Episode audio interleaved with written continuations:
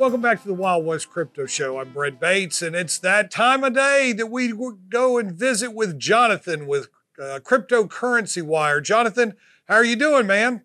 Oh, everything's pretty good here. How are you, Brent?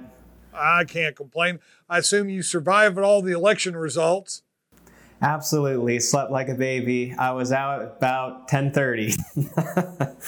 oh, I tell you what, I went to some local uh, election watch parties and I've been kind of dieting and fasting, and I, I kind of went off my fast. So uh, I put on a food tumor and went home, to sleep. So it, it ended out all good. Well, listen, let's go ahead and get get into it. Uh, INX applies for listing on the Canadian Securities Exchange. Tell us about that one.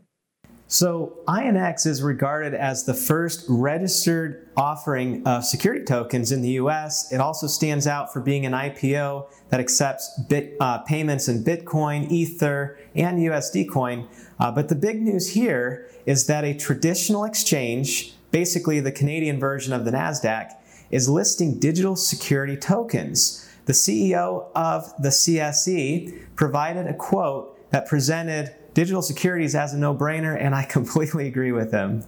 Well, and I'll tell you what, I, I actually at one time, this was a number of years ago when I had a mutual fund, was doing a lot of that stuff. I actually looked at possibly doing some stuff on the Canadian exchange because they're a whole lot less onerous than they are here in the US in regards on being able to get things up on the exchange. And obviously, they're not only less onerous, they're obviously a little bit more progressive uh, with them bringing on a cryptocurrency like this. And you know, you got to love to see this kind of melding of all of this because it's going to bring to the forefront the fact that some of the laws and regulations around the world have not been able to keep up with cryptocurrency. So I, I would definitely consider that uh, a good thing to have happened. Grayscale Trust sees largest ever weekly inflow, nears 500,000 Bitcoin in total.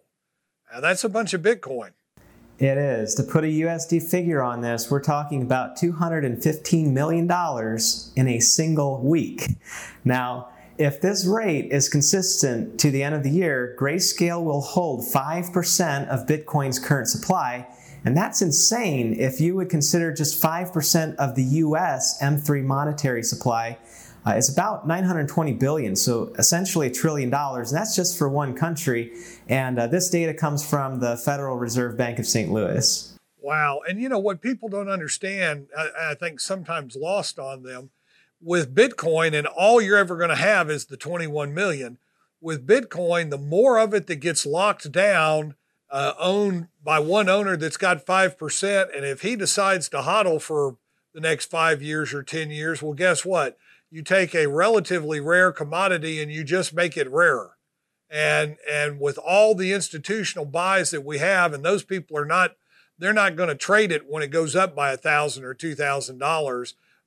You can't help but believe this hyperbolic move that a lot of people have projected is right around the corner. And some of this news, in my opinion, uh, kind of gives credence to those uh, to those projections, to say the least.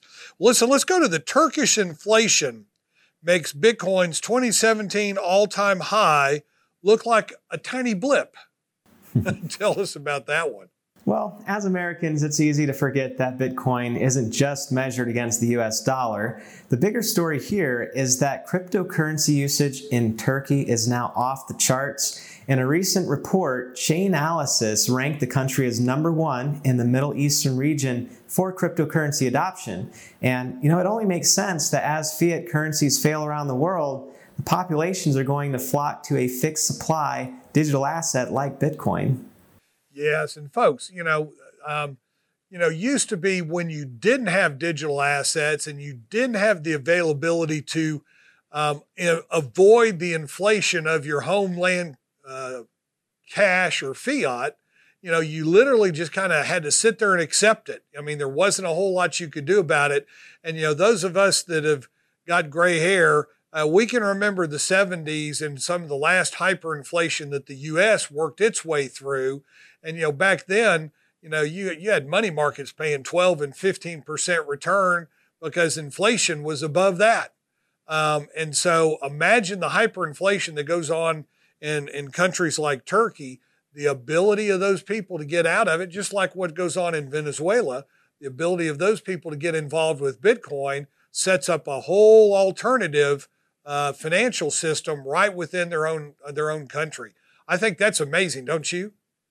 I do. Well, I'll tell you what, as usual, Jonathan, you brought us some really good ones. And, you know, you can't help but look at this and see how things are aligning for cryptocurrency to continue to grow and grow and grow and Bitcoin to become more accepted, more broadly used, both in a lot of the payment stories that you've given us in the past weeks, but in the investment community with the people that are taking huge positions, owning 5% of all Bitcoin. Uh, that is amazing. Well, listen, you got you got anything planned for the weekend?